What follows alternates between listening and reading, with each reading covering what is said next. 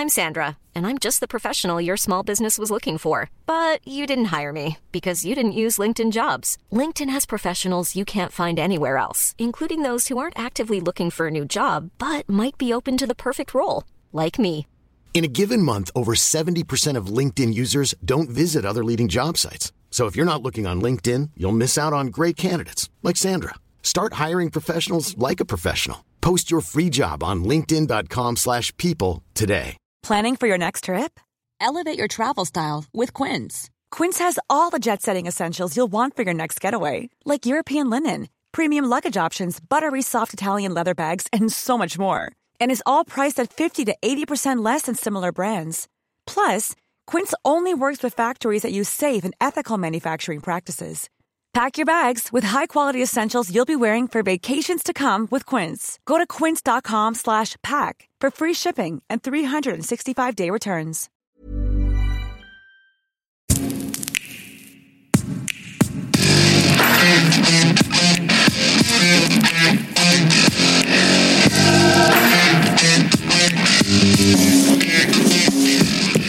What's up, everybody? It's been a while. I took some time out to chill with my family in New York. I also made a couple of good pod episodes while I was out there. We got my boy DJ Mateo DeFontaine, Tane, Tane, coming up pretty soon, as well as hip hop legend DJ Premier. So it wasn't all fun and games. I was thinking of y'all too when I was hanging with my peoples. I also needed a time to round up the festival season with the criminals. And if you follow me on Facebook, you'll know that we're back in the studio making it nice for you. A new record should be out, I'd say like the beginning of the year, around that way. So I've been away from the pod for a minute, but I've been busy making some moves for you. So it should be good. We're hitting the ground running with a seriously inspirational guy this week. He's a Royal Marine Commando who was injured in the line of duty, now a triple amputee and a wheelchair free. Check this. So whatever you do, you don't feel sorry for this guy. He can lift more than you. He can row harder than you. He can run faster than you. He can swim farther than you, yo. Which is a good deal because he's competing in the Invictus Games in Toronto starting this week on September 23rd. My guest this week is a veteran athlete, motivational speaker, and all-around awesome man, Mark Ormrod. We spoke at a service station in Exeter. You know how we do. Huey off the record, we keeping it real. We met kind of halfway for where we all are at. You'll also hear Mark's buddy, also a former Royal Marine Commando, Matthew Elliott, who is producing the upcoming documentary about Mark called No Limits. It's spelled L I M B I T S. Check me. I'll give you more details about that at the end, so stay tuned. And welcome, my peoples. Tune in, drop out, and get a little oorah in your day.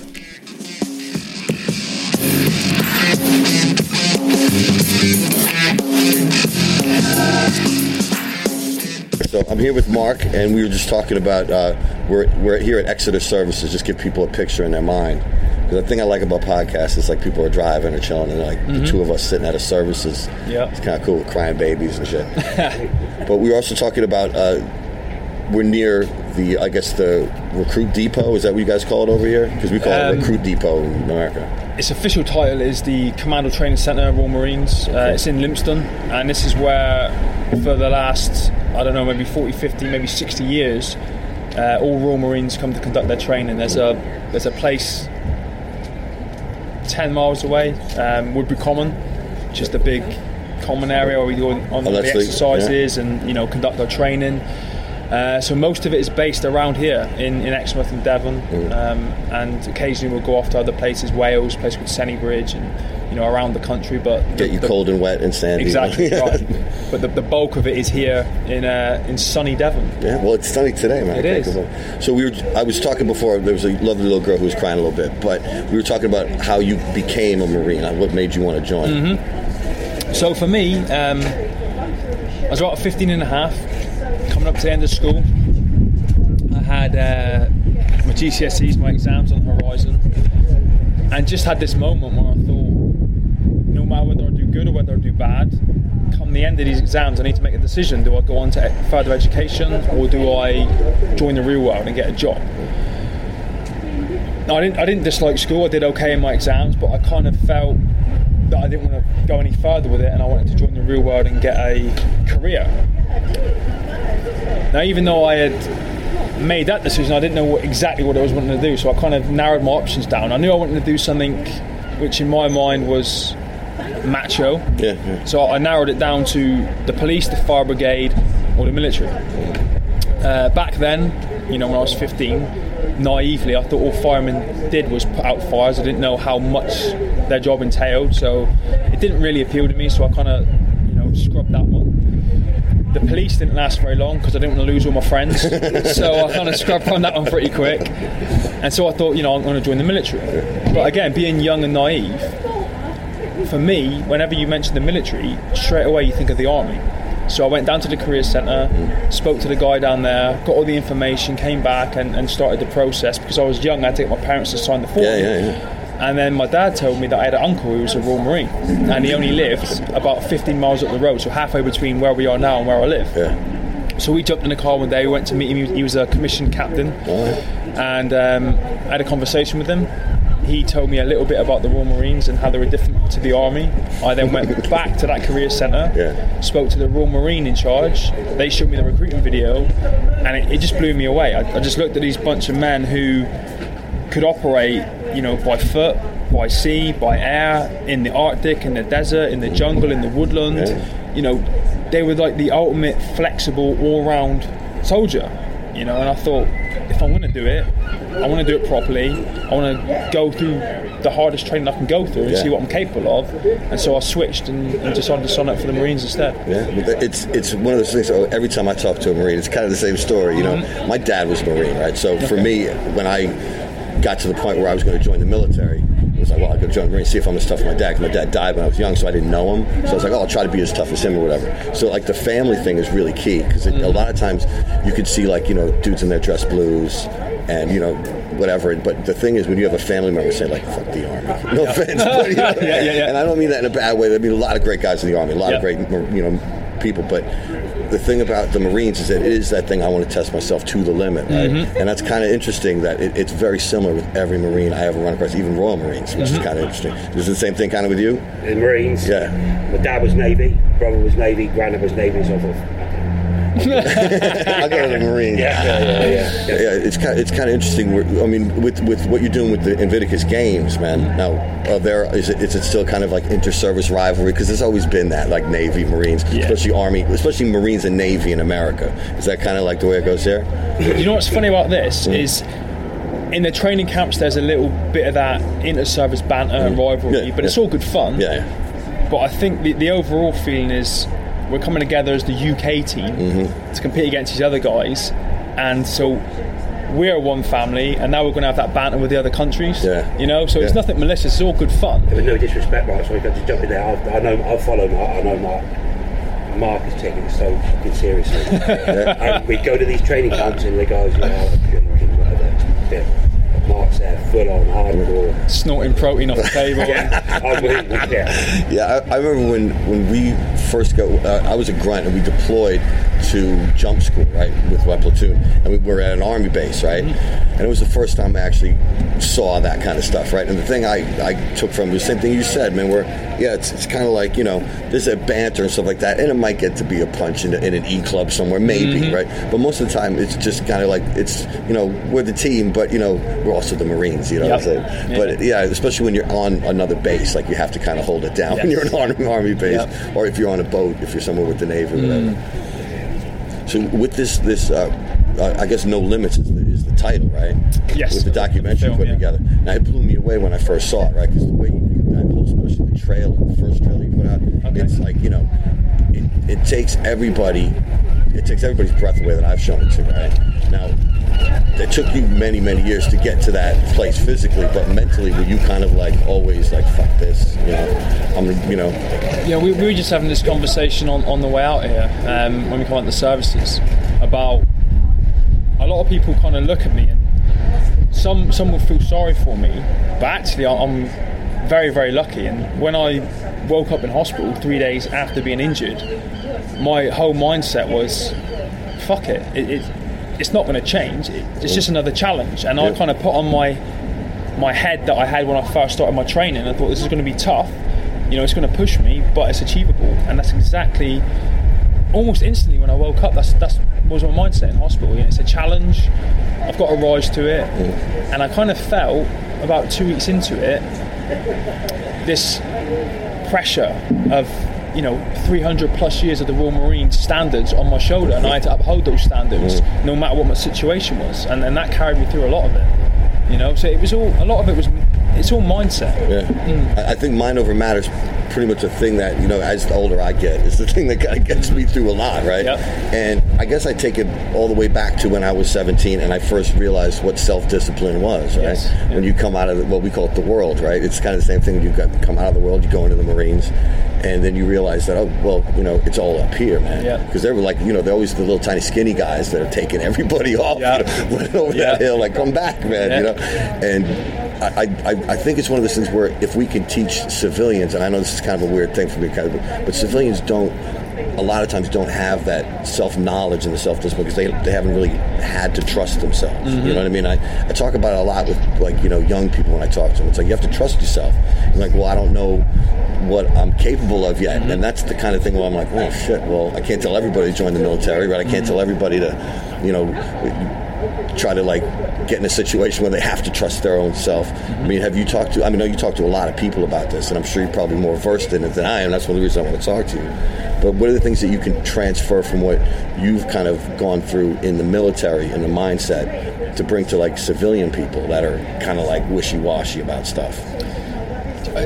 you, you do have to trust yourself. You're right, and you have to believe in yourself, and, and have that not arrogance, but that high level of self confidence that you can go out and do the things that you want to do. You know, I, I was 17 as well when I joined the Marines, and I remember getting there. I, I live literally 40 minutes away from where we do our training, but I might as well be on the other side of the world. And I was a 17 year old, and I jumped into a room with 62 men. I was the youngest one in there, and I felt homesick straight away, even though I was only 40 minutes away.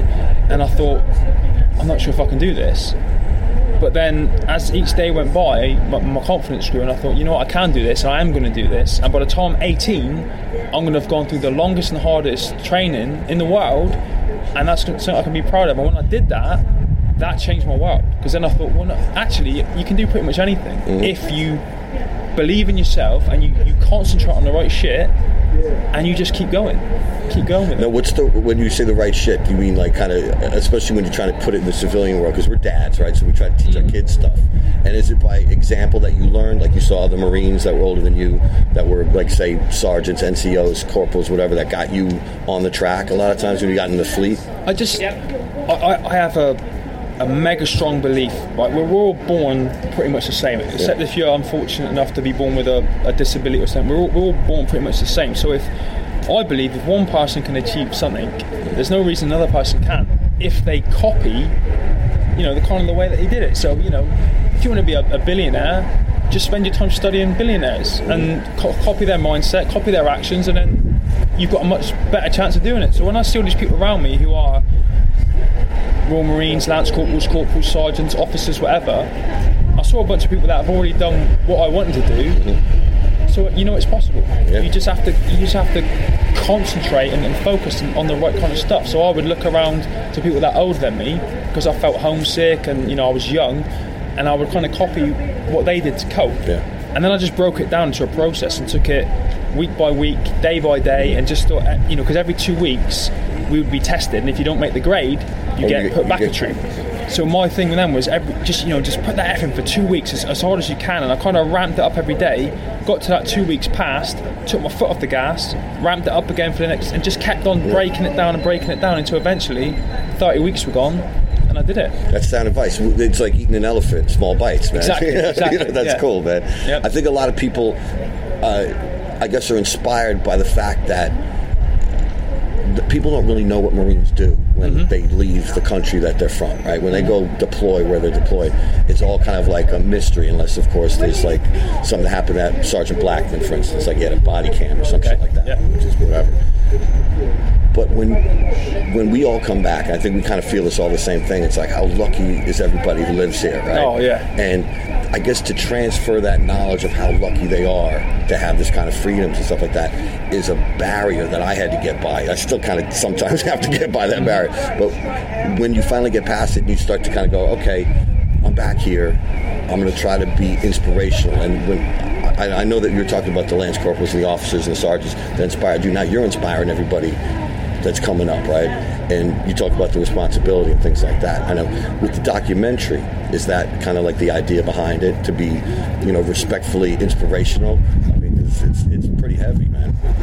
Yeah, we just wanted to document, you know, my life. You know, we, we got social media now, so you know you can interact with people that you probably never meet in your life, and mm-hmm. you know you can get a lot more involved. And I had people sending me messages over the years, um, saying they'd seen a little clip that I'd put on Facebook or an update that I did, or something maybe in the in the mainstream media, and it felt good that I was just living my life. I didn't I didn't go out with any intention to Yeah. motivate or anything like that. I was just living my life Yeah. and documenting it, and people got some real positive results from it. And I thought, well, this is a little taste of it. If we go big with this and put all the behind the scenes stuff in a documentary, that could help a lot of people potentially. You know, because I remember.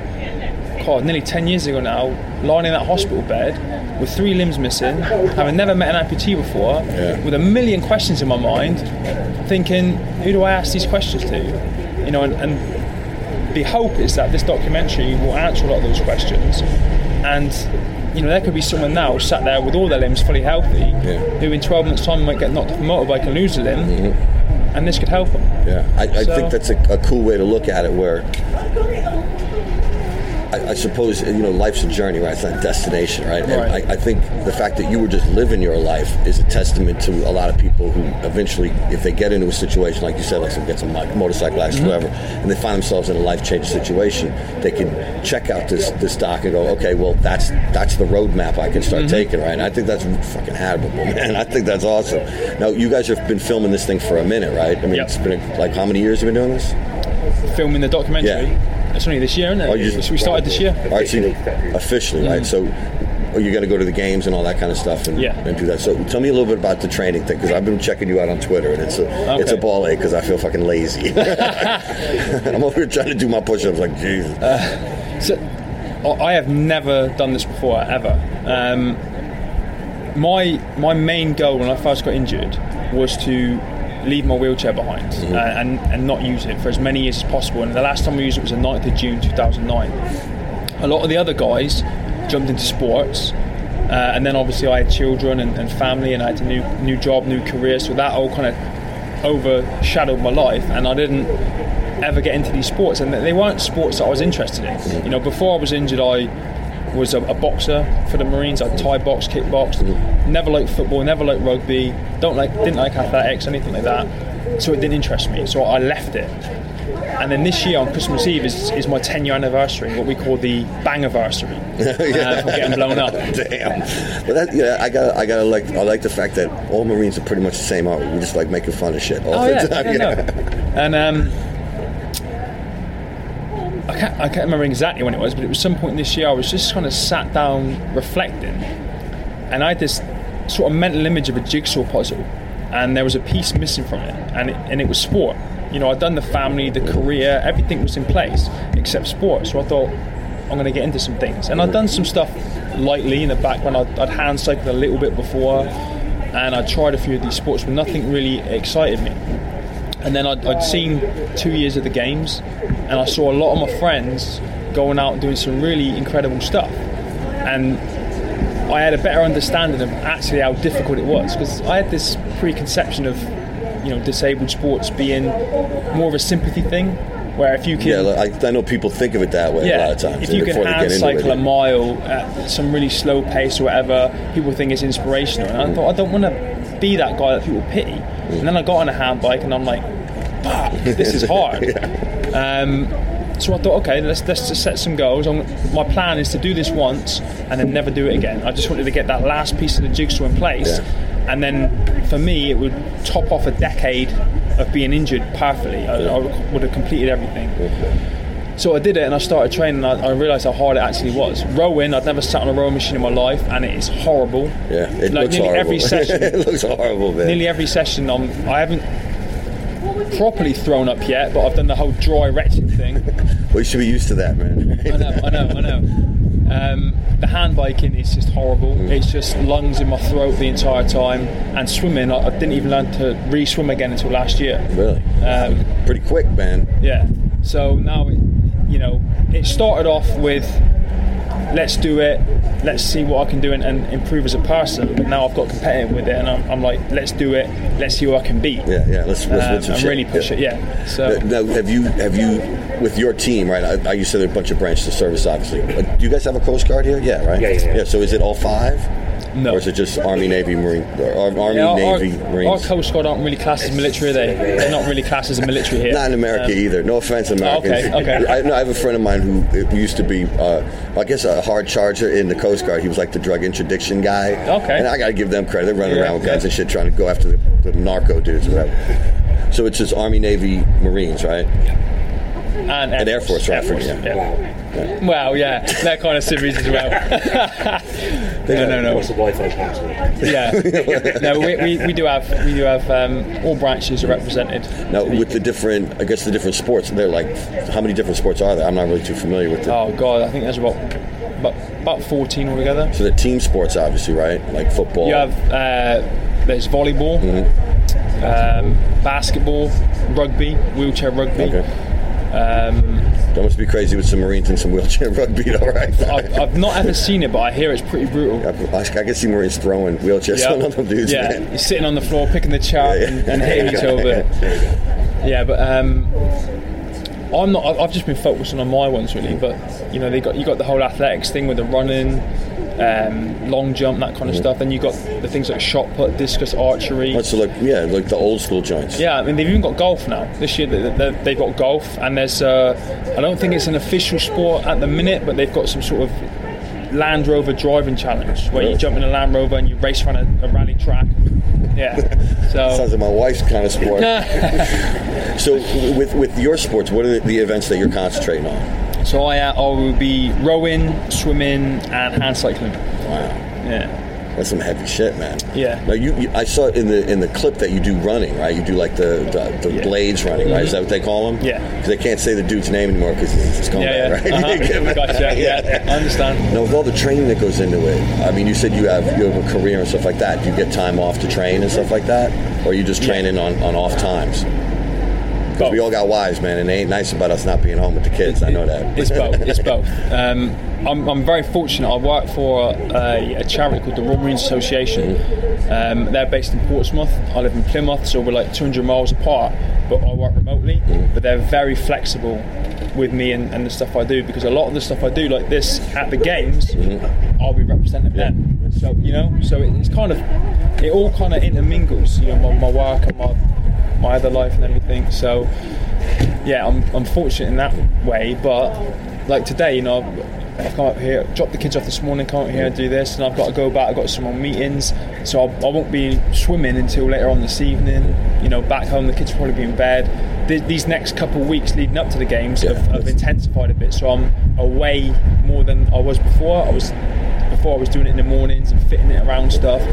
So my wife's very good. She understands all that. She's very supportive of it. Yeah. So the support system is actually, you know, when you have like a good wife that's taking care of shit, Yeah. you can't feel more supported. You know, that's the it, it, it's crucial. You know, she doesn't ever moan about anything or whinge that I'm not here. I mean, when I'm not doing this, my job takes me away. You know, when I work as a speaker, I could be in Singapore, Germany, Holland, you know, London, wherever, and I'm away for three, four, five days. I think the last time I went away was ten days solid on the road. Wow. I think I did about 1,500 miles. I was just going from city to city to city around the UK, speaking and doing the fundraising work and trying to train in between. So, is there a lot? I mean, with the with the games, right? I mean, obviously everybody knows that Prince Harry's idea is is it uh, is a lot of the, the money that's going into the team. Great, it's Team GB, right? That's what you call it, right? Yeah, I'm, I'm not too up to speed on and all that kind of stuff. No, I'm just I know I'm just saying like I, I don't mean that more, but like as far as like raising money for the teams, is that like is that like a thing that you enjoy doing? You go and see people and talking to them. oh yeah, I just I love love spreading the word, you know, and uh, I'm not saying Prince Harry's sitting there going, to "Write your check, mate." like that. write me a check. Yeah. Um, yeah, but you know, all the team. They, it, this this whole Invictus Games thing goes a lot further than sport. I think. You know, a lot of the team are in schools now with their, their kit on, talking to children and, mm-hmm. and trying to inspire and motivate the kids about the benefits of sport. Because a lot of kids, you know, go through hard stuff as well, and, and sport can be a release from that, whether you're able-bodied or disabled or whatever. So it's it's a whole. It goes so much further than just turning up to Canada, competing. You know, maybe winning the medal. There's a, there's a whole legacy that comes along with this. You know, the camaraderie with in the Marine Corps kind of transfers to your, your your Army buddies and all that kind of stuff, and Navy dudes. But when you go to the games, right? Have you been to the games before? I, I've spent like an hour at the closing ceremony of the, the first London Games, Yeah. and that's it. So I'm imagining it's pretty much going to be a bunch of military dudes having a real good time, man. Yeah. Now it, it, it's in Canada, right? So they got pretty relaxed laws as far as like drunk and disorderly. Right? Okay. Uh, where is it in Canada? Toronto. Oh, okay. Toronto's a good town, man. Yeah, Yeah. I, yeah, I got a couple friends that are in U.S. Marines that are former Marines that are going up there to do some stuff. So Okay. I'll give you a couple names, man. Nice. a couple Okay, dudes you can run into, man. Cool. It's going to go wrong very quickly. Yeah, they'll go, they'll go wrong. Now, I did touch on before about a little bit about like civilians not really understanding what guys in the military do, and then especially when we come out of the service and we kind of have to fit back in, right? Mm-hmm. Now, when you came out, obviously you had a lot of other stuff prioritized, right, that you wanted to do. But when you started getting back into like the socializing kind of thing, what's what's the thing that you probably end up saying more than anything else to civilians? Saying to them, Yeah, like they ask you about stuff. Obviously, that's probably what happened, your injuries and things like mm-hmm. that. But when they say, like, you know, when they say, "What's it like being a Marine?" What do you usually say to them? I, I tell them, and it's my honest opinion. It's to me, it's one of the best jobs in the world. You know, because like I say, I went in at 17. I tested myself as I was going from a boy to a man, and that changed my life mentally, knowing what I was capable of.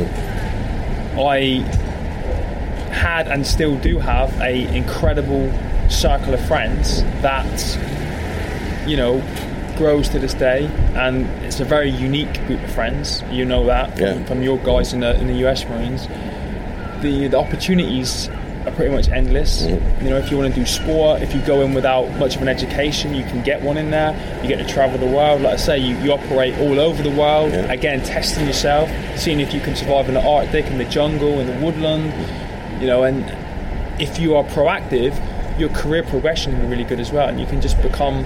For me, it was about just becoming a all-round Yeah. kind of person and, and just developing all the skills mentally, physically, and, and my qualifications and what I could do. Yeah, I, I, I was I was talking to a bunch of kids. I guess I know like teenagers, right? I was talking to them about a little bit about, I guess the opportunities that I had, not just you know. I guess more mental opportunities, like you become worldly. Mm. You know, you're 17, 18 years old. I enlisted at 17 too, so it's like you're seeing other countries for the first time. You're seeing your Right. own country for the first time Yeah. sometimes. I mean, I went to California and 29 palms. I was like, wow, palm Uh-huh. trees, man. Yeah. But that does something to you, a young person, right? And I, especially the kids I was talking to, they were like 17, and they, I, I guess they were kind of like, I guess suburban, for lack of a better term, right? And you could see that they, that's what they, they needed. Like, or that's what they, mm-hmm. you could see it was just like giving a little drop of water to the desert. They're like, wow, that, that's wow, just zapping their heads like mm-hmm. that. And I was, I was, I was always kind of thinking. Remember national service? They used to have the thing you sign up. Yeah, yeah, yeah. Are you guys, are, do you think that's a good idea for not like you know because Israel does it for what six months or whatever? You got to join the IDF for six months, and then you can stay, you can leave. But I think just boot camp Yeah. will help a lot of these little young motherfuckers out. you know what I'm saying? I, I, I completely agree.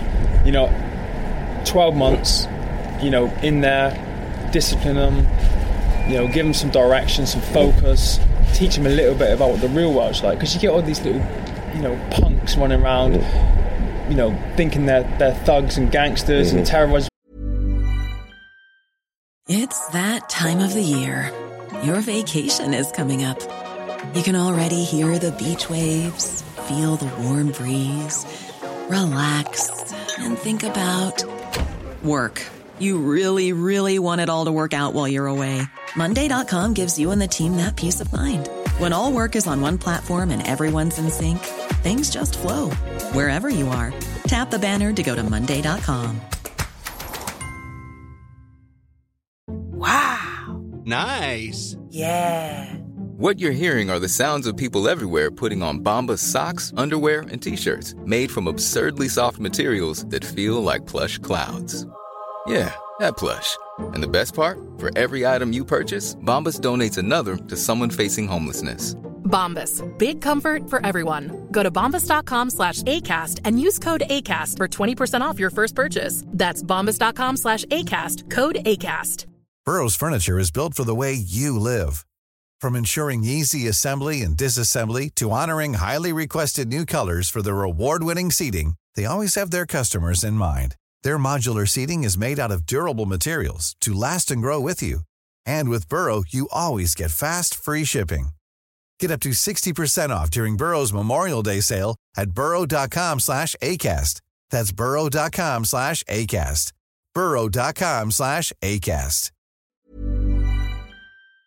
People, you know, some of them are like 21 years old, and I think by the time I was 21, I've been to war, I've been to Iraq, I've Yeah. passed Royal Marines training, I travelled the world, Mm-hmm. and you know they're running around causing trouble in McDonald's, thinking Yeah. that they're, they're tough guys, Yeah, yeah. and they need an education.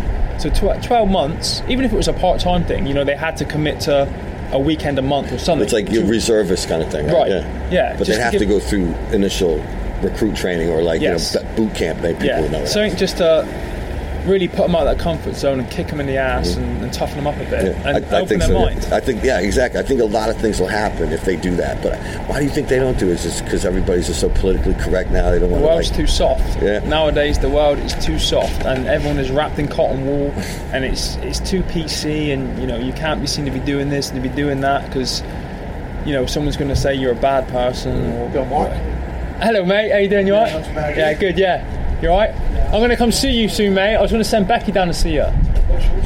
Just got to get a few bits for the house.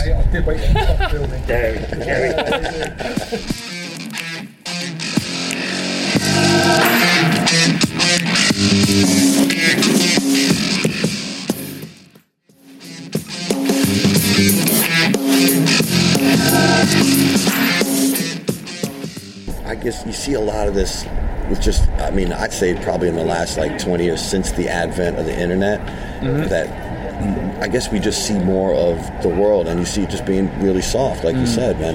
And I, you know, I, you know, we got kids, man. I don't want to displace reality from them. Obviously, if they're babies, you kind of have to. But when they get older, you, kind of have to show them what the world's like because the idea is you're trying to build a productive human being, right? And I, I definitely, I definitely think that the national service thing, because it's in the United States, you have to sign up for national service at 18 or something like that, right? And I remember when I when I when it was time for me to sign up for it, I was already in, but I got the letter, which is kind of ironic that I mm-hmm. was already serving, and I got this letter to sign up, and I was like, but I remember talking to some friends about like, oh, I'd never do that, and I was like, why? What what else are you doing right now? I mean, these guys didn't go to college and stuff like that. I didn't go to college, but they were mm-hmm. like. I was like, "What else are you doing? You're just sitting around like acting like a tough guy at McDonald's or mm-hmm. whatever. It's it's not going to work out." And I think 99% of those people that, that didn't want to challenge themselves haven't, you know? And it, it seems like there's a generation of people that have gone off to wars, especially in the last like 15, 16 years with the, since 9-11, right? Mm-hmm. That are coming back with a different viewpoint to everybody else, right? And that's one of the reasons I wanted to talk to you because when I start talking about stuff, I know I almost kind of I censor myself, man, because I can't talk to people because they, they you almost kind of have to like in case you offend them. and stuff. well, I don't want to offend them. That's the thing. I don't want to offend Yeah. them. But if I'm telling you what I think and it's not what you think, a lot of times if I said, to- you'd be like, okay, that's what you think, man. Mm-hmm. You know, you kind of let it roll off. But it gets it gets stuck in people's throats all the time. They're like, Mm-hmm. oh, oh, oh, I don't understand. I can't deal with someone's opinion that's not my own. It's Yeah. like this echo chamber weird shit. Now, with with these podcasts, I'm trying to talk to different people with different perspectives that actually talk about different things. Mm-hmm. Now, you talk about the cotton wool thing. Now, when you go talk to the young people around this country, what do you see with it as far as that? Do you think them see them actually trying to understand where other people are coming from, or do you think they're shutting down a lot?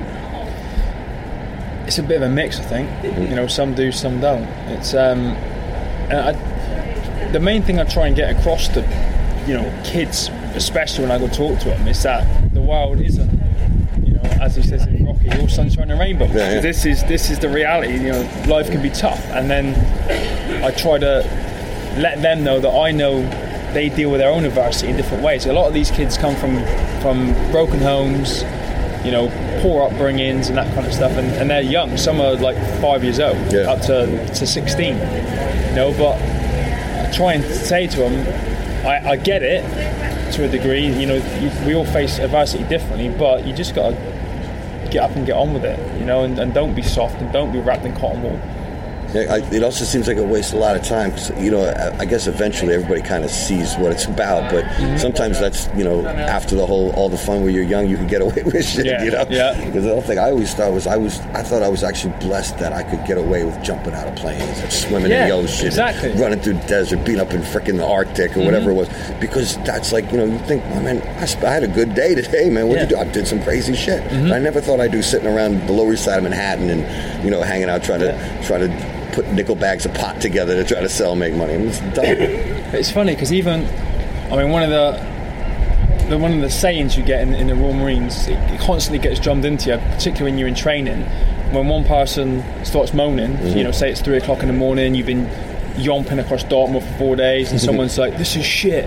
the, the training team, the guys training you, they, they always turn around and say.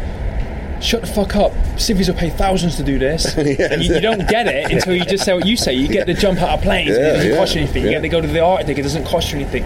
You get to do all this stuff. Mm-hmm. Go, you know, whatever, and you do it for free, and it develops you as a person. But civilians do have to pay thousands for it, and you get it for nothing. that is Brilliant. a great idea. Yeah. you see all this like I guess in the last couple of years, you see like like the boot camp, Yeah. like gyms. Yes, and yeah. they make me laugh because Yeah. you know I mean there's some guys that run it that you know obviously have to pull a lot of it, but they're like you know old forces dudes like I guess drill instructors whatever, and they're just you know see them kind of hammer, and you see them kind of look off in the distance like nah, I remember I could probably put my foot in the back of this dude's neck. Yeah. But yeah, civilians would still do I guess you know. I didn't. I haven't jumped in a lot of years since I've been married because my wife doesn't think that I'll I'll be good at it now. Okay. you know wives are. Like you did Yeah. it before I met you, but mm, I don't know Uh, about not right now, now. now. But uh, you do see like a lot of the uh, a lot of like the old forces dudes getting into doing like stuff for civilians, like the boot camp stuff, and then Yeah. like the adventure training and all that kind of Survival stuff. training. Yeah, the survival training, Yeah, like that, this zombie yeah. apocalypse kind Yeah. of stuff. Yeah. There's this dude. What is his name? Uh, some American Marine guy. Reyes, Rudy Reyes, or something like that, and, Okay. and he did like this TV show about like how to avoid the zombie apocalypse. Oh, really? It's just Nice. funny because he's like he's a marine, so he's just kind of like rolling his eyes and a lot of stuff. Like if the zombies come this way, you know, he's just Yeah. showing you squad tactics, which is kind of interesting. Now, when you when you work out, where actually, uh, what was the music that that uh, got you charged when you, you were like saying jumping out of airplanes or getting ready to go on a mission or something like that? Because we had, you know, the, the, the I guess back. I'm dating myself. I'm 49, but I see a Yeah. Metallica tattoo. But it's like you know, I had a Case Logic cassette, but like 12 cassettes, and I always had like a bunch of cassettes, and that was my my go-to tracks. Um, I don't think I got not specific go-to tracks, and this is weird. It really doesn't fit. I don't think with me when you look at me. But when I was growing up and I first started getting into fitness about thir- you know 12, 13, for some reason I gravitated towards rap music, like the the hardcore stuff, the NWA and that kind of, and that's kind of stuck with me now. You know, more the modern stuff, though. Yeah. and that's that's what I train to. You know, proper hardcore gangster rap kind of music, um, which people I think are a bit shocked by when they when they hear that. I mean, I, I, you know, I grew up around that stuff too. I, that to me, that's motivational music, man. Yeah. Because you hear some some serious situations and some guys in mm-hmm. South Central LA and mm-hmm. fucking the police and whatnot. And I think I, I, I get with that. I think that's really cool. Yeah. Man. Yeah, I, I listen to that stuff too. Like when I'm when I'm trying to train and stuff like that. I, that's that motivates me. Yeah. to get you through it, man. Plus, it's loud and annoying. If you play it really loud in the gym, everybody else kind of leaves you alone. So. Yeah, no, people when it, you try and take over the speakers, put up your music on, they're like, and they- Yeah. yeah. So But I, I, I go to this one gym, right, that's near my house, and it's part of like the Soho House thing. okay, And you go in there, and you know, it's predominant. Like I go in there in the mornings after I drop my kids because I'm lucky enough not to have like a regular job, so I can kind of go fuck around. And I, and I go to the gym, and it's always like you know. Like I guess pop music playing, I just Yeah, can't deal. I know, Like, I can't I get a sweat with pop music. Yep. on. Like, eh. So I, I, at first, I was talking to the lady who like kind of like is supposed to watch it, and I just kind of just stick my, my phone in. But yeah, people get really annoyed when it's not like nice, nice. know. I guess who, what's, I don't even know who pop music is now, like Rihanna or something yeah, like that. they, they, I think they have to put on some generic stuff to please everybody. Yeah, yeah. So you know you can't be too. I think we struggle with the radio in the car, don't we? Sometimes when we're some of the shit we don't get these days. Well, all, all I do Yeah. is listen know. to. All I do when I'm when I'm not with Matt, when I'm on my own, I'm, I'm audiobooks, podcasts, all the time. But when we're traveling around, he plays Metallica all the time. no, I, I couldn't tell you one Master of Metallica Puppets, guys. song. No, but we, we laugh at this all the time, don't we? We do it on the way up here. We, what were we saying on the way up here? we were talking about we, we ended up talking about art for some reason mm. about how it's subjective and what one person sees and another doesn't. And I said about music, and I said, you know, back in back in the day when there's proper music like Sinatra and stuff, and mm. now you turn the radio, I can't even understand what the fuck some people are yeah. saying. Yeah, that just I. I, you know, I, I'm in that game, right? And I I don't listen to a lot of that new music because I can't. It seems to me like remember Demolition Man, that movie with Sylvester Yeah, Stallone. yeah, yeah, yeah. Now, when they, it was Sandra Bullock was like the future girl, right? And he was in her car, and like, oh, this is my favorite song, and it was like a jingle The for Jolly something. Green Giant. yeah, Yeah, right. yeah, yeah. So to me, that's what it sounds like. Everything's kind of like evolved in like these little kind of hooks that just repeat themselves a lot, and you're kind of like, eh, eh, eh. and they're like earworms, right? They, you get in, people go, oh, that's a great song. It's like, why? Because I can't forget it. That doesn't. I, I had Britney Spears stuck in my head one time. Yeah. It wasn't. It was good. it was that it got in there, wouldn't let go. Yeah. And all these like mumble rappers too, because I like rap rap where you Yeah, can hear what someone's saying. Just, Yeah. I couldn't understand what he was saying. Yeah, well, that's, like, that defeats the purpose of hip hop. It's a Yeah. communication tool, right? Yeah, like right. NWA, they might be from some crazy place, but you understand exactly what they're saying. Hmm. They enunciate. Telling a story. Yeah, yeah, exactly, Yeah. exactly. And now it's kind of like, I don't know what it's like. man. No. It's like ADD. You know what I'm saying? Like people don't have, I guess, the time to listen to music the way they used to. Like we said, proper Right. music, you buy a record, right? And it was like an album, and you spent your your allowance to get it. And if you didn't get it, said. That's what we said on the exactly way what up it and there. if you didn't and get you appreciated it, it, yeah, because like, if every you note. every yeah, exactly, whole shit, man. You mm-hmm. put the record on, you, you'd be like, all right, cool. The you know the band's favorite song was side two, track one, you know, mm-hmm. because that's how you do it. But that was the idea. Like you actually invested time and effort to enjoy something like art, like even if it's like a painting or some shit. Mm-hmm. And I don't know. This is my theory that is over the last. I guess since the internet really came in, everything's really turnover so quick. Like Yeah. even with news and things like that, that we've been kind of programmed almost to not invest that much into yeah yeah well i mean look at like a, like a metallica record right they actually spent a lot of time years putting that record together sequencing it doing it putting the artwork on the album and all that shit whether you like it or not it's a, it's a piece of art right and now you know someone comes out with a record and it's not an album it's just a bunch of songs featuring other people produced by a bunch of mm. different guys written by a bunch of different people it doesn't have a, a whole coherent idea behind it it's just trying to get in the charts. Because even if you get in the charts it's not buying the record anymore it's streaming it. Or like you know what I'm saying? So if you go on like Spotify or and stream it like 20 times that's considered a buy. And when I was coming up if you sold a record you got paid mm-hmm. right? And if you sell a record now you don't get paid. They have these things called 360 deals that if you get if you sign a record contract they'll take the record sales they'll also take your publishing which is usually yours they'll take your touring and they'll stick you merchandising and literally anything else they can get. I think that's kind of like it's you know it's, it's a good kind of way to look at how society's gotten kind of fucked up right? Where all the stuff that used to mean a lot to us we've been kind of incrementally moved away from those things right? And now it's just kind of everything's just kind of it's um I, I hate to I don't know. I don't think I'm quoting the dude wrong, but he was one of those French dudes that was talking about postmodernism, and like I'm not big on that shit, but I, I saw something on the internet about this shit, and it's like the whole idea post, for postmodernism is to break down everything that we love, mm-hmm. Right, right. and you're left with nothing, mm-hmm. and like there you go. Yeah. I'm done, and it's like no, that's bullshit. That's not what life's about. It's Yeah. about enjoying literally every freaking minute, right? And I think it comes back to like I guess I guess guys like us that have decided to kind of you know pick up a sword, for lack of a better term, and be that be those kind of guys. Mm-hmm. And seeing our brothers fall and stuff like that, knowing that every minute's a blessing, Yeah. and that's ingrained in you. And you know, I'm not saying we're the dinosaurs here, but I think if anything, we're the smart ones that we pay more attention to. Yeah. You know, and I think that's a lot of the reason why I wanted I wanted to kind of connect with you, you and even this that dude. That's going to be taken away because there's, I don't know if you saw in the Marines in the other day, there's a few things in the paper, and one of them was about how we like to cross-dress when we're. Yeah. Well, And apparently now they're going, they're clamping down on that, and naked bar as well. And now they're saying they're taking this away from, Yeah.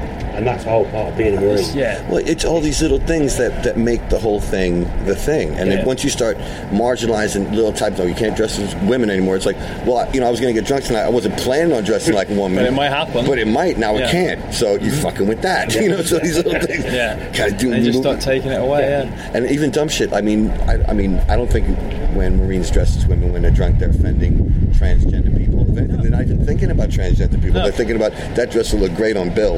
You know, that's Yeah. what how Yeah. it goes. You know. It's just a group thing. It's just, Yeah. it brings the lads. It's just yeah, it's, it's a unique culture to a small, unique group of people. So it's a bit of fun, bit of bonding, and people, just, you know, it it annoys me that people get offended by that because, like you said, we didn't. It's none of their didn't fucking do it- business, number yeah, one. It's not your business. We're doing it for us. Yeah. So don't be arrogant enough to think that it's anything about you. Go away. Mm-hmm. Leave us to do what we want to do. You know, and everyone will be happy. Well, not everyone will be happy because no one ever is. When you do, you, uh, do you guys have jump wings when you guys go to jump training and stuff like that? Now, back in the day, they used to put them up there and got, you get them jumped Oh, on. by, wings. yeah, yeah, that was, Yeah, yeah. that's how it was, man. And now I read something. Literally, I think I read it like last week, where that's like if, if you get caught doing that, it's like really bad. Like you could get court-martialed or at least stand in front of the man for some, you know, you'd be a freaking PFC again or some shit. You know, It's, it's crazy. You're supposed to be a soldier, Yeah. and it's a little little stab in the Yeah. chest. You know, it's not a bayonet. And you know, it- there's probably you know probably hurt more is landing last time you got the, Right. The fifth jump that got you your silver wings. You know? Mm-hmm. It's- Yeah. I mean, I don't know exactly what they. I mean, it was. It, it, I was watching a movie with my wife when I was in America recently. The uh, Few Good Men. Okay. Right? And that, that pretty much is is what I'm trying to say in a nutshell. That whole that whole speech that Jack Nicholson puts up there. Right, so Mm-hmm. you want you want to be safe. You want to afford all your- yourself all these luxuries and free speech and being able to critique every motherfucking thing on the internet. How do you think that shit happens? You know, and that's what I think is important for people to kind of recognize that, yeah, you can hang out, talk shit about the country, and you know, start fights at McDonald's. You can't wear a dress though if you're a Marine getting drunk. But these guys that go out and do all this stuff, they have to, they have to almost swim against the tide of society. And that's what I did. I, I think is the most important thing that I, ca- I could take away from that movie. Anyway, it's like that stuff's important, man. You can't just It is, yeah. curse masculinity because that's what it is. I mean, also you look at history, right? You got the the Greeks; they had like David up there looking all good there in the beginning, and then at the end, of all these dudes with long hair, wishy washy and stuff. Mm-hmm. What happened to them? Yeah. Society failed. Mm-hmm. Same thing with Rome. First of all, it's like the Romans, yo, we're gonna fuck some mm. shit up, and then. Hi, we're the Romans. I mean, not, I'm not saying I'm not, you- I'm not saying that being that way is bad, but you got to have everything in life. There's a spectrum of how human beings are, right? Mm-hmm. And once you start saying one thing's bad, that that people actually need to keep a society together. And also, what society is, we all kind of make concessions to be part of this, right? We all say, okay, I can't punch people when I'm mad at them. Okay, I get it. I'll come to the to the travel lodge. You know what I'm saying? But we all make these small concessions. But then, when all those concessions have to be addressed, it's it's like it's just endless because mm-hmm. I guess society as a whole has to marginalize people. You have to go well. Yeah, you, you can't be a, a serial killer and live in society, right? Right. Well, that's an extreme version, Yep. but also you can't be someone who can't drive and have a driver's license. You know what I'm saying? Mm-hmm. And I know that's one of your pet peeves is driving, right? How do you mean? You said I, I saw a tweet you had the other day where it was uh, people in the fast lane because you Oh. drive a lot, right? See, Yeah. I'm new driving in this country. Yeah. I drive by the fucking book. Yeah. I drive by the book. I'm like in that lane. I'm, gonna- I just, Yeah. This, I'm on the wrong side of the road, wrong side of the car for me. Yeah, yeah. So I'm just trying to do it, get through it, and live. And then you see these people just acting fucking willy nilly, man. It's crazy. It just yeah, it drives me nuts. Like I, I drove seven hours the other day to pick my bike up. It should have took me four, and it was a Sunday, so I thought there's not going to be a lot of traffic, and got stuck in about four traffic jams purely because of those people that sit in the middle lane, switch their brain off, and then just cause all the tailbacks. Yeah, yeah. yeah, it's a pet hate of mine. Well, I, I think it's it's also one of those things where it's like that's where's your discipline? If you're operating a two thousand pound piece of machinery in front of the people yeah, that yeah. could kill them, have your fucking head on, mm-hmm. swivel, man. You know, Yeah. get that shit going. You I know. Yeah, definitely. I, did want to talk to you guys about the about the film. So you guys are doing this together, right? Yes. Now I have a friend out in California who does like movie production. I had him on the podcast. You should check him out. His name is Dana Brunetti. He's the Coast Guard guy I was talking about. Okay, But he's right, a good, right. he's a good dude, but he's out there as like the only sane man in Hollywood, which is Okay. it's it's it's really funny to see him operate. Like he produced uh, the Social Network, that movie about like uh, Facebook, and he also did Captain Oh, really? Phillips. Yeah. He Okay. also did uh, the Fifty Shades of Grey. Brothers got to make Yeah. some money and all that kind of stuff. But Yeah. he's he's like one of those dudes that he's not politically correct. Gotcha. He's, he's not. He's he, but he he operates in that world, and it's hilarious. You got to see, you got to follow him on Twitter. He's hilarious. He Okay. just chews people up, spits them out, and they're all like, "But, but, but." He's like, "But nothing. You can't say shit to me." Yeah. you know, which is I think great. I think more people should be kind of like solid in their boots. Yeah, yeah.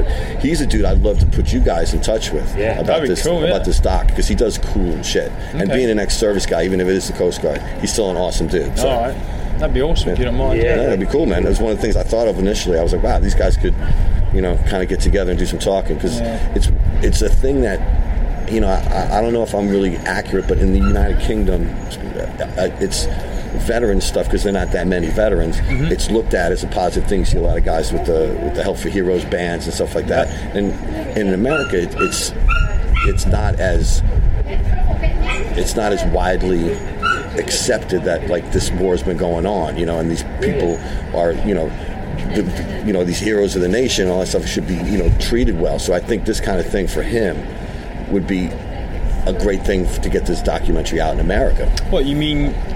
American veterans don't get treated as well. Well, as, no, not re- up until very recently with the new president, because he's actually trying to do stuff for the Veterans Administration and clear that up. There are dudes waiting years to be seen and stuff like that. really? Yeah, there's- Your veterans seem to get treated a lot better than We ours. thought it was the reverse, didn't we? Yeah, no, I, I, I literally, when I go to America, I can't remember one trip in the last 10 years where I haven't had at least one meal paid for me anonymously. In a, I've gone into a restaurant and someone's, I've gone to pay the bill and they've said, oh, someone's taking care of it. Really? And people shaking my hand, thanking me for my service. You, you don't really get that here.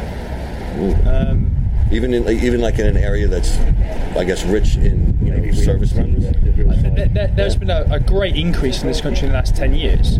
But I, I think it's just a British thing, isn't it? You know, you, you don't really just walk up. up to people and go to a random stranger who you could tell has been in the military and go, thanks for your service. But you, you guys in America are a lot more open about it and, you know, friendly with it. And, We're more reserved, definitely. Yeah. I guess the, I- you know I I, I, I say, oh, yeah, okay, that's a good way to think. I never never looked at it that way. I guess I never. Yeah, no, I think um, the way we look after our veterans has increased dramatically in the last 10 years. Um, there, are, there are guys from the Falklands and, and early Northern Ireland and stuff where I think they struggled a lot. And it's only now because of the massive media profile of it all and, and social media and everything that those guys that have needed help are, are getting it now and getting looked after a lot better. Do you guys have like a Veterans Administration over here? Uh, we got what's called the service is it service personnel and veterans agency. Yeah, but it's, it's not as big as your VA. I don't think. It's a, so it doesn't run hospitals and things like that. No, Oh, no, really? no, Oh, do you guys have like naval hospitals and stuff like like? not anymore. We Did have, we did yeah, have. Shut it down. We clo- Really? They closed it all down years ago. Yeah. yeah. No, we have obviously the national health, don't we? Yeah. So we're, we're supposed to be priority cases with our our local doctors and our hospitals. Um, and I've not had any problems with it. I've been been treated pretty well. It's, it's interesting to kind of see because I, I did think it was the opposite, but I, you know you guys would know better than I would, man. No, I, I, I think you, you got. I know a fair few veterans out in the states, um, and they get looked after really well. Okay. Well, dude, about this games thing, right? All right. So it's it's Canada, so it's what uh, five hours earlier, right? It's five or six. Five, Five. yeah. It's five. Yeah. Yeah. Yeah. So that's New York, right? So what days that you are you competing first? You're doing the opening ceremonies, right? So that's So, the yes. 23rd. So if I remember rightly, we fly on the 21st, Mm. Friends and family fly on the twenty second. Opening ceremony is the twenty third. First day of competition is the twenty fourth. Really, no time for jet lag, huh? Not really, no. Fuck. Um, and on that on that twenty fourth, from the schedule as it stands now, I'll be hand biking in the morning, doing a time trial event, and then late in the evening from about seven thirty, uh, four minute rowing race Mm. and a one minute rowing race, finishing about eleven thirty at night. Damn. In the Yeah. same day. Three events in one day. That's the toughest day I think I've got. And then the next day is the hand biking, uh, what's called a criterion race, where we're, it's just like wacky races, Mario Kart Right. style. Everyone's on the track, You're just going for it, like, yeah. going for it. And then the day after that, swimming, and then day after that again another swimming swimming day. So it's and then the closing ceremony, I think. Yeah. So I'm pretty much from the first day right through the end. I'm competing every day. That's gonna be cool. So you could, where where do you watch that? Is there? Uh, the BBC will broadcast it. All right, cool. So everybody listening, be on the BBC. It's a good place to chill. Yeah. I can't talk about my radio shows on my podcast. Okay. Yeah, they're dope, I know, but I can't talk about it. no, we made an agreement. Okay. Yeah, so that'd be cool to see. And have you talked to the other team, uh, other guys on your team about like you know what what do you think you guys going to be taking care of there? You can coming home with some medals and Yeah, I mean, we're hoping so. We've had a rumour that the US team are putting in all their Paralympians or potential Paralympians this year. So they're really coming strong, Oh, really? wanting to get some medals. Um, but, you know, we, we've been running camps consistently since um, they announced the team in, in all the different sports. And, you know, everyone is committed. That everyone's been attending, traveling all over the country, hundreds of miles every weekend, training in the different disciplines. So everyone's putting the hours in. do you guys know what other teams are doing time wise or like? Th- This is the hardest thing for me. Is I've not I don't know who's in my classification, Yeah, yeah. so I can't research people. And the best I've been able to do is go back to last year's results, um, look at the people in my classification in my sports, see what times they got to get gold medals, Mm. and I've been aiming my training towards it. I guess that's all you can do, right? That's all I can do, yeah. Now, when, when, I guess when you hit the ground, there's there's real no time for excuses, right, or jet lag or bullshit like that. So, No.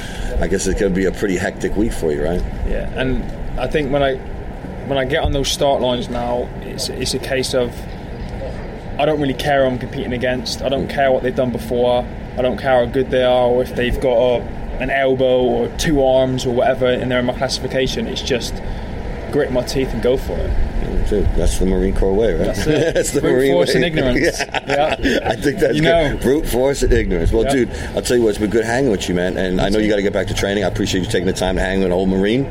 And, uh, well, you got an old Marine friend, so I guess you just.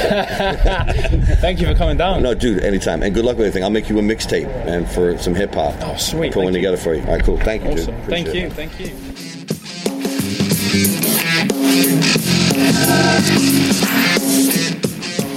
That was pretty inspiring, huh? So I have some links you have to check out so you can tune in and support your veterans at the Invictus Games and follow Mark and making of his documentary No Limits as well. Check out invictusgames2017.com for all the details on that. And head over to Mark's website, markormrod.com, to find out more about this dude. Sign up for his newsletter and all that good stuff. And follow him on Facebook and Twitter and Instagram. Just search Mark Ormrod, O R M R O D. You can't miss this guy. Next week on Huey Off the Record, it's the one, the only superstar DJ, Mateo DeFontaine. Tane, Tane. If you ever saw Fun Lovin' Criminals gigs back in the day or recently, you've been lucky enough to be rocking at a Vanity Fair party for the Oscars or the you know, Golden Globes or whatever, you'll know who I'm talking about. Mateo rocks all the decks everywhere. And even though he's one of the coolest dudes on the planet and probably has some pretty juicy behind the scenes stories that all the celebrities been kicking with, the vibe on this pod is a little different. Mateo had some insane life changing shit happen to him a couple years back, and we get deep into exactly what happened to him and how he came through. Okay, so you can look forward to that one. In the meantime, you know what to do. Please leave us one of those nice five star ratings and be sure to subscribe and spread the love. It's the Brooklyn way, yo. Until next time, stay classy.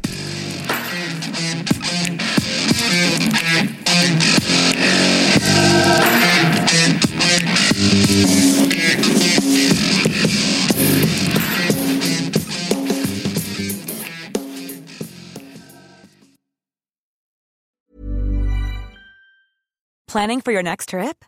Elevate your travel style with Quince. Quince has all the jet setting essentials you'll want for your next getaway, like European linen, premium luggage options, buttery soft Italian leather bags, and so much more. And is all priced at 50 to 80% less than similar brands. Plus, Quince only works with factories that use safe and ethical manufacturing practices. Pack your bags with high-quality essentials you'll be wearing for vacations to come with Quince. Go to quince.com slash pack for free shipping and 365-day returns. Planning for your next trip?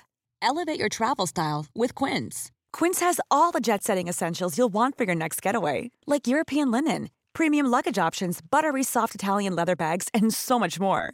And is all priced at 50 to 80% less than similar brands.